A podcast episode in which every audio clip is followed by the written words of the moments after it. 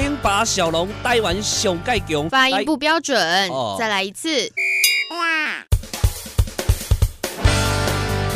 零八小龙台湾上盖强，来自高雄，精彩故事传说来甲大家讲，欢迎大家到店来捧场。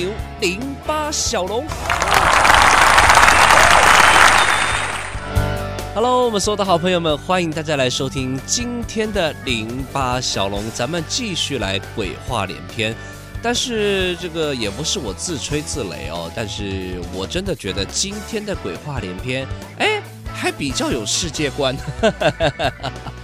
来来来来来来来来，咱们一样啊，这个比照往例办理，这是小龙的一个习惯，真心的还是跟在节目中的所有的好朋友们呢，这个一个小小的分享啊。其实小龙每一天呢都会查一查历史上的今天哦，我们这个明古今对不对？才能这个辨真理嘛 啊！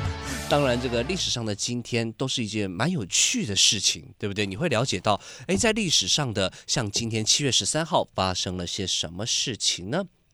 来，这个最早的哦，在西元前六世纪，哇，真的是有够有够久远的啊、前五百八十七年呢，所罗门圣殿被毁坏，巴比伦对耶路撒冷的包围也就结束了。其实耶路撒冷一直以来都是这个宗教的兵家必争之地，现在当然不会说一天到晚打仗了，为了这个哦。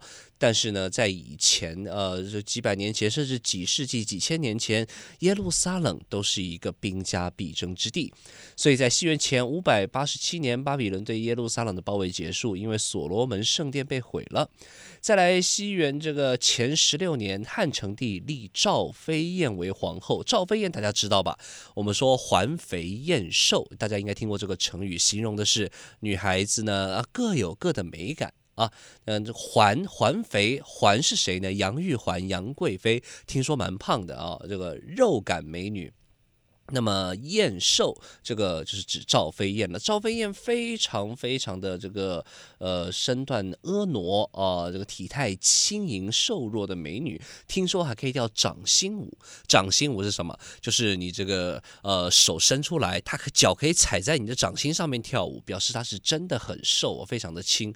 但是我在想这个。这个手掌伸出来，你也得非常强壮有力，不然一个人一个成人再怎么轻，在你手掌上跳舞，你哪里受得了啊？当然，可能这是一种夸大的说法，这个掌心舞。不过赵飞燕的确是真有其人，是四大美人哦。王昭君嘛，对不对？呃，赵飞燕、杨贵妃，呃，另外西施，对不对？这都是这个非常有名的美女啊。就是在西元前十六年的时候，赵飞燕被立为皇后。不过听说也是一个蛮悲惨的皇后哦。人家这个李白也有作诗，对不对？借问汉宫谁得似？可怜飞燕倚新妆啊。就是这个赵飞燕其实也是蛮惨的。在古时候，在父权社会之下，女性好像都不是很。开心的过日子啊！来，接下来我们跳转几千年，到了十五世纪，西元一四零二年的时候，这个靖难之役，朱棣以清君侧之名率兵攻破南京，占领南京啊，这个登基称帝啊，这是这个抢皇位了啦，对，抢王位了啊！这个不管是中国啦，还是西方世界，世界各地啊，抢皇位这些事情基本上都还蛮常见的。这是在西元一四零二年的时候哦，所以其实你看这个七月十三号也是发生了不少大事，像是西西元的一千九百年的时候，八国联军攻陷了天津，也是在一千九百年的七月十三号，这个就蛮，哎呃不是件好事儿，不是件好事儿，但是还是被记录在历史上面，对不对？八国联军当时是这个世界的大事件哦，攻陷了天津，就是已经正式开战。开打开扁了，当然这个也是为了非常庞大的一个利益。你说侵略吗？在我们的教科书上面，我们受的教育是说这些是侵略的行为，但是你去看世界史，搞不好也不一定这么写，对吧？来，接下来同时这个七月十三号呢，也是我们马英九马总统的生日哦。这个在我们的这个 这个中华民国历史上啊，也留下了一笔，这是马总统的生日，当然。马总统的生日是在一九五零年的七月十三号，一九四九年的七月十三号也出生了一个名人，他直到现在台湾史上都是一个相当有名的悬案。是彭婉如小姐。一九四九年七月十三号是彭婉如小姐的生日，这是台湾非常著名的女女权运动者。当然，在一九九六年这个死于非命，直到现在都还不理解哦，这个案情都还没有任何的一个进展。当然。也不知道说什么，但我们不希望这种暴力事件，尤其前阵子日本的这个安倍晋三首相也是遇刺嘛，也是不幸的身亡。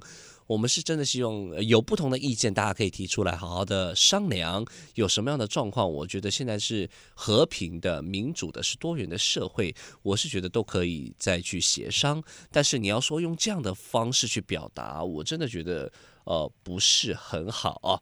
好，来，这时间也这个进行了蛮长一段时间了，这跟大家讲了一堆这个七月十三号的大事记，我们赶快来聊一聊今天的这个鬼话连篇的主角，就是我们一开始讲到的这个所罗门圣殿。所罗门圣殿呢，这个在宗教上面是一个非常有名的一个地方，它被称为第一圣殿啊。所罗门就被称为所罗门圣殿，被称为第一圣殿。然而，根据圣经的记载，所罗门王，我相信大家对这一个呃，在世界历史上都留有一席之地的这样一个王者，并不陌生，对这个名字并不陌生。那所罗门王呢，是耶路撒冷第一圣殿的建造者，听说他有着超人的智慧。无比的财富，还有至高的权力，但是他也是有罪过的，人都非完人啊，所以其实晚年的时候呢，这个罪过不少，导致在他的儿子继承王国的时候发生了分裂。那所罗门王这个传奇的一生啊，也是后世许多文献、传说、游戏、故事，甚至电影等等题材的一个主角哦。那所罗门呢，是真有其人，是在公元前九百九十年到公元前九百三十一年，这个以色列王国的国王，是以色列当时的第三位国王啊，所以其实是真有其人的。那所罗门这个也是不得了，他有很多传说的故事留在这个世界上，像是所罗门王的宝藏啦，因为一开始提到他有非常巨大的财富嘛，所以其实这些传说呢也就应运而生，留在世界上，给我们的这个所罗门这边缔造了非常非常神秘的面纱以及传说哦。那当然，所罗门圣殿呢也是的确存在，就像我们刚刚提到的，它在历史上的记载里面。被毁了，他是真的被毁了。好，那当然呢，也有一些怪异的传说，不知是否真有其事。就是流传最广的，莫过于所罗门的七十二柱魔神。就是听说所罗门王呢，这个跟恶魔订立契约，因为那时候的这个西方宗教都坚信有恶魔的存在嘛，所以所罗门王呢，也曾经和这个恶魔这边订立契约，得到了这个。恶魔的力量哦，所以才让他是呃如此伟大、如此充满传奇性的一个王者。那这七十二柱魔神呢，直到现在都还出现在我们的这个电影啊、电视啊、游戏、传说故事里面，通通都还存在着哦。甚至于你看到现在很多的呃作品，不管是什么样的作品都好，都是以这样的故事为一个蓝图啊下去做这样子的一个改编，然后让它吸引了大家的目光。所以其实我真的觉得，呃，所罗门呢，这个在我们的鬼话连篇里面一定要特别讲到一下这么一个王者。当然，你要说把七十二柱魔神全部讲完哦，真的有点长。有兴趣的人在网络上面都可以查到这方面的资讯。小龙就跟大家提一提，如果您对我们这些怪力乱神的学说故事非常有兴趣的话，您一定不能够。错过哦，由这个以色列国王所罗门王所留下来的七十二柱魔神的传说哦。好的，今天的鬼话连篇就进行到这边，希望能给大家带来呃一点点的欢愉，一点点的兴趣。我们期待与您再一次的空中相会哦，拜拜。